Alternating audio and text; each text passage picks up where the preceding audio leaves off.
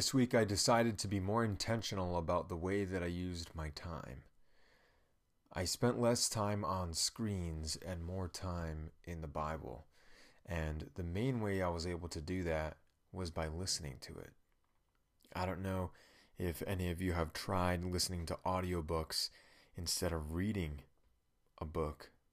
But the nice thing about listening to it is that you can do other stuff while you're taking in the content.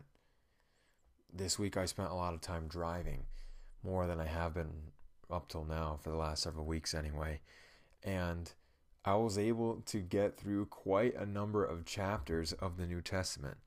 I finished the second half of the book of John, and then I finished the entire book of Acts and the entire book of Romans and then the entire book of First Corinthians and I'm halfway done with the book of Second Corinthians.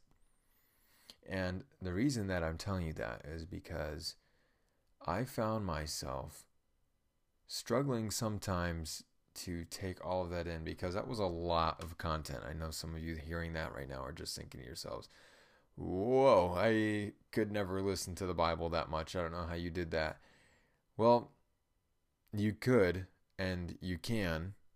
And the reason you don't feel like you can and the re- or that the reason that you feel like you couldn't do that is because you haven't conditioned yourself to do that. I'll wager that your sum total for the entire week, if you're feeling that way, of how m- many chapters of the Bible you listen to a week or read a week is probably max one. But then let me ask you this how much time do you spend every day, not every week, every day, scrolling aimlessly through Instagram, Snapchat, Facebook, or whatever else it is? And then take that time and compare it to how much time you're spending in the Bible. And then tell me again whether or not you could spend that much time in the Bible in one week. Well, I bet if you turn on screen time on your phone, if you have an iPhone, I'm sure there's some Android way to do it. You'll be surprised, unhappily so, at the amount of time you're spending wasting time on social media.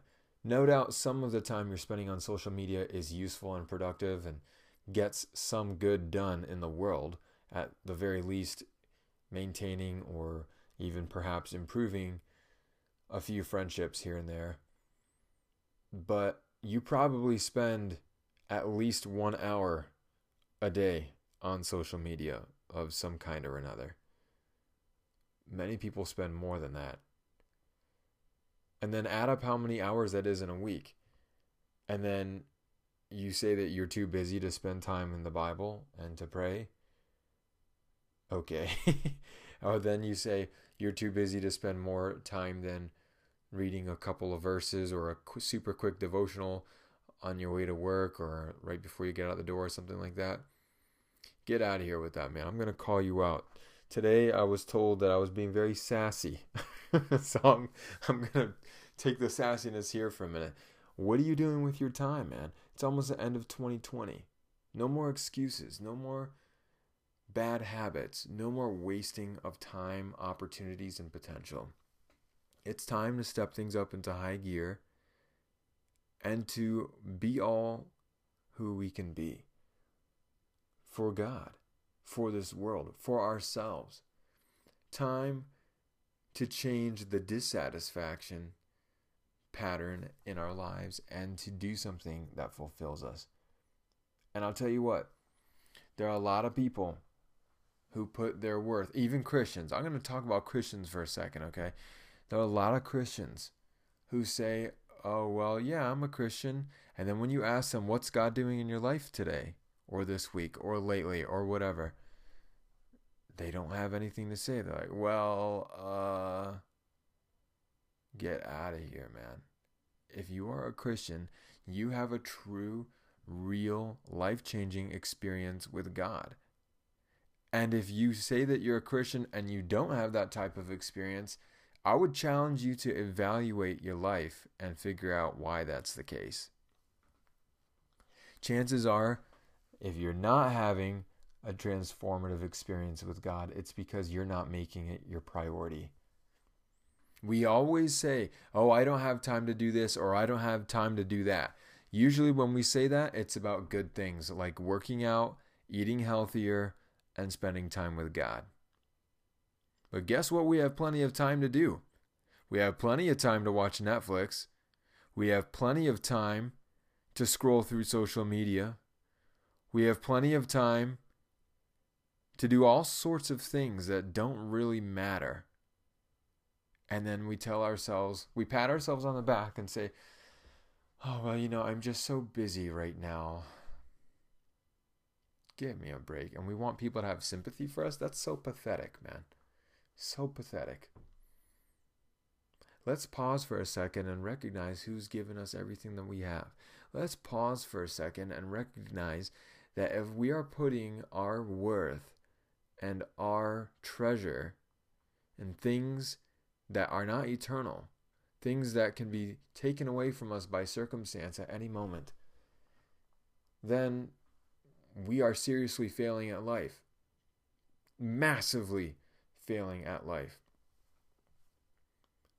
And so this week I decided I wasn't going to fail at life. so I imposed a goal upon myself that I want to finish the New Testament by Thanksgiving. And so what's that mean for me? It means basically I'm going to listen to one book of the Bible every day or half of one if it's a long one.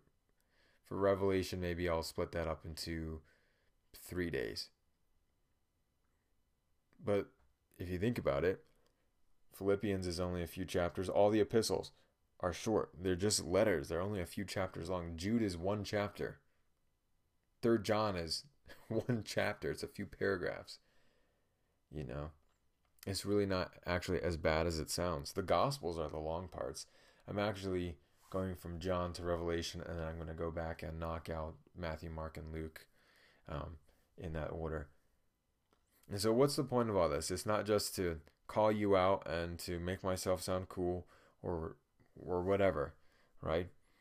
The reason I'm saying all this is because when I was reading these chapters and listening to them, I came across this these two verses, John 12 verses 42 and 43. It says, right before this actually, Jesus had just predicted his death on the cross. And then verse 37 says, But although he had done so many signs before them, they did not believe in him. And then verse 42 Nevertheless, even among the rulers, many believed in him. But because of the Pharisees, they did not confess him, lest they should be put out of the synagogue. For they loved the praise of men more than the praise of God. Man, that's that that really struck me. This chapter, chapter 12 of John, has a few different things going in. Did you know that there was a plot to kill Lazarus after Jesus rose him from the dead because they didn't like that there was such a powerful testimony to Jesus' divinity? A lot of people didn't know that. That's right before Jesus has the triumphal entry where he rides the donkey and everybody puts palm branches down on the ground and says, Hosanna to the Son of David. And apparently, a lot of the people who crowned him as the king, as the Messiah, ended up calling for him to be killed just a couple chapters later, just a few chapters later. See, they had this idea that he would be the Messiah who would free them from the earthly things that they didn't like. That's an oversimplification, essentially, but they believed the Messiah's kingdom was of this world, and they were sorely disappointed when Jesus did not meet their expectations. And then, like I just read, many of the rulers believed in him, but because of the Pharisees, they did not confess him, lest they should be put out of the synagogue, for they loved the praise of men more than the praise of God. That's my question for you today. Do you love the praise of men more than the praise of God? Sometimes that's been my story. But I tell you what, this week I filled myself up with so much scripture. you know what? I realized maybe this is in part why I feel so sassy today. I don't care what anybody thinks about me. Now, a lot of people say, I don't care what anybody thinks about me. I'm my own person. Right? That's just a bunch of posturing and stuff. No, but seriously, I really don't care what people think of me anymore. Now, let me rephrase that. I do care about the, the perceptions people have of me. If there's somebody who cares about me and has a godly attitude and is in a position where they can rebuke me or encourage me, etc. Because in those cases, those people are able to help me on my journey with God. But other opinions, for example, let's say I have a hater for whatever reason and they don't like that I say something about what I believe, etc. Let's say, even though I said it with tact and courtesy and respect, they were offended. Because 2020 apparently is the year to just be a victim about anything and consider that virtuous, and also to just be offended about stuff and be considered very pious for it. Well, I don't care. Because all I care about now is what God thinks of me. Because guess what? If what I'm doing and saying and the way that I'm living my life pleases God, then that's all that matters. The opinions of anyone else that differ with what God thinks of me, that differ with God's that are at odds with God's approval of me, are irrelevant immediately. I just cast them off. Because if God approves of what I'm doing, what the way I'm living my life in obedience to his word, then why should I care what a mortal man thinks of me or if that offends them? Don't misunderstand me. I'm not saying we should be rude and tactless and lack courtesy in what we do. But seriously, how weak are so many of us because we care more about the, the praise of men rather than the praise of God being the first priority in our lives? Have you ever thought about God praising you? Have you ever thought of God admiring you or not maybe maybe that's not even the right word for it, not admiring. Maybe a better way to say it is have you ever thought about God being pleased with what you're doing in your life, the way that you're obeying him? There's a story in Acts it's beginning in chapter 3, I believe it is. Yes, chapter 3 where Peter and John are doing all sorts of miracles. They're healing a lame man, for example. They're speaking to the people about Jesus. And the same Pharisees from the book before in John, who made those rulers afraid and had threatened to cast them out of the synagogue, which is called excommunication, which is basically for a Jew in that time, that was the worst thing that could ever happen. And basically, same as now.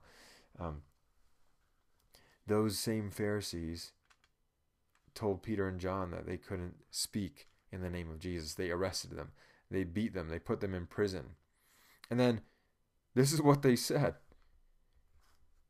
Verse 13 or verse 12 of Acts chapter chapter 4.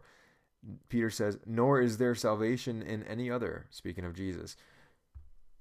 For there is no other name under heaven given among men by which we must be saved. And verse 13 is amazing. Now, when they saw the boldness of Peter and John, and perceived that they were uneducated and untrained men, they marveled and they realized that they had been with Jesus. Man. And then, in seeing the man who had been healed standing with them, they could say nothing against it. But when they had commanded them to go aside out of the council, they conferred among themselves, saying, What shall we do with, to these men? For indeed, that a notable miracle has been done through them is evident to all who dwell in Jerusalem, and we cannot deny it.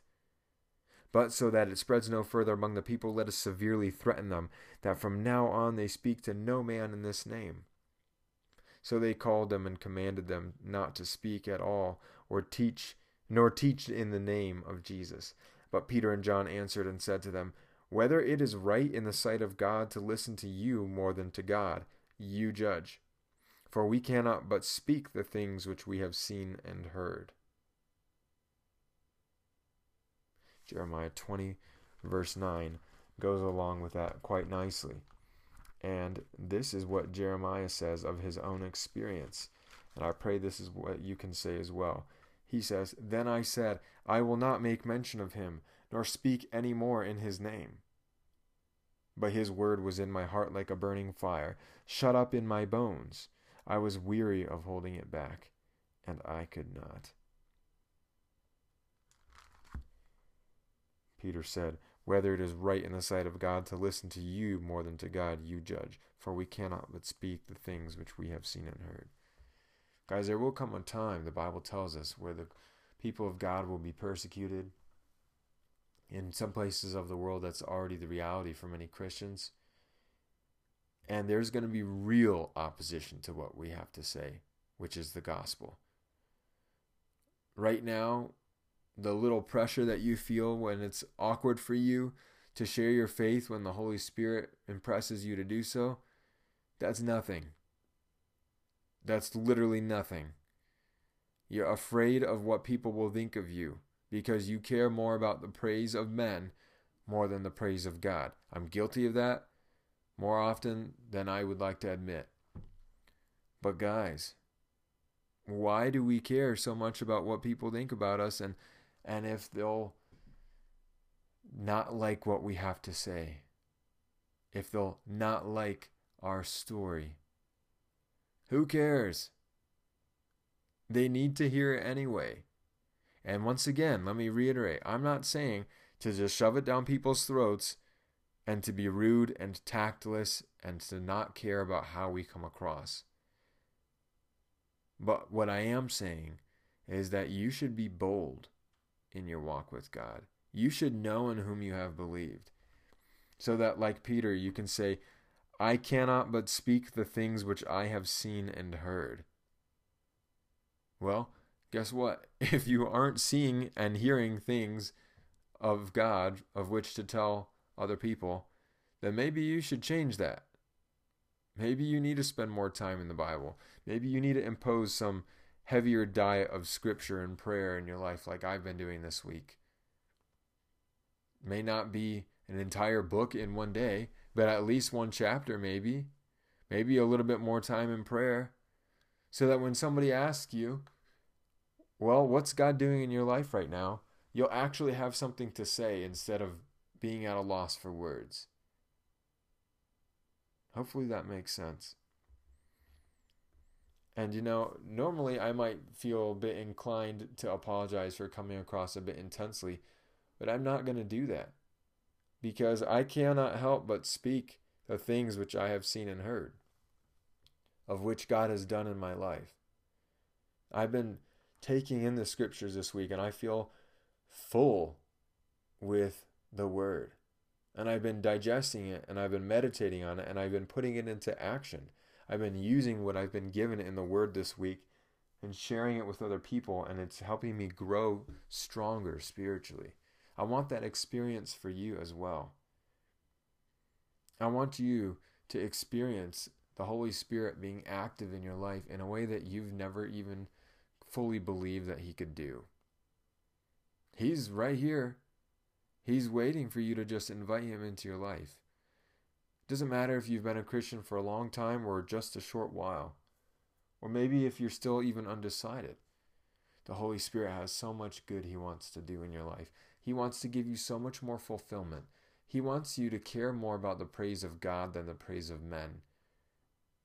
Because really, the praise of men is vain and fickle and it changes with the wind, especially in our culture right now, where cancel culture is just the stupidest thing that has ever happened anybody can be canceled and then the cancelers turn on one another and you know what this culture of cancel this cancel culture is unsustainable because eventually they will run out of people and things to cancel because they'll figure out every single thing in the world because of sin is flawed And guess what? That's true. It's all flawed. Everything. The only perfect thing is God. The only perfect thing is the Bible. All we can do is look to Jesus and ask Him to give us grace to represent Him well in this world. To ask, uh, to ask Him to give us an experience with Him that we can share that is compelling. Not just, well, I was raised a Christian, so I'm a Christian. It's like, when did that ever compel somebody else to look to Jesus for their hope and for their restoration, for the absolution of their guilt from the sins that they've committed? When has that ever healed somebody from the pain of trauma? When has that ever taken away the sharpness of the bitterness of betrayal because somebody was cheated on?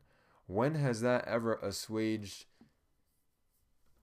the gnawing, terrible, empty feeling that we're left with when our best friend cuts us off? No, no, no. We have to have a real experience with Jesus. That's what I've discovered in my life in the last few years. That's what I'm trying to cultivate. And you know what? The more that I do so, the more I care about having the praise of God, and the less I care about having the praise of men. Because guess what? God's never going to die, He's eternal. But every single human being is going to die, and their opinions are going to go right down to the grave with them. So why should I care about what they think or what they have to say? Why should I care if they don't like the gospel that has changed my life? When I say why should I care in that context, I mean why should I be offended by that? Why should it make me be silent about the transformation God has done in my life? You tracking with me? Jesus has an invitation for you in Matthew 11, verses 28 to 30. He says, Come to me, all you who labor and are heavy laden, and I will give you rest. Take my yoke upon you and learn from me, for I am gentle and, and lowly in heart, and you will find rest for your souls. For my yoke is easy and my burden is light. Uh, Jeremiah 31 3 The Lord has appeared of old to me, saying, Yes, I have loved you with an everlasting love. Therefore, with loving kindness I have drawn you. Jeremiah 31 33. But this this is God speaking, but this is the covenant that I will make with the house of Israel after those days, says the Lord. I will put my law in their minds and write it on their hearts, and I will put I will be their God and they shall be my people. God wants to do so much more in our lives than we can understand. Jeremiah 33, verse 3 Call to me, and I will answer you and show you great and mighty things which you do not know.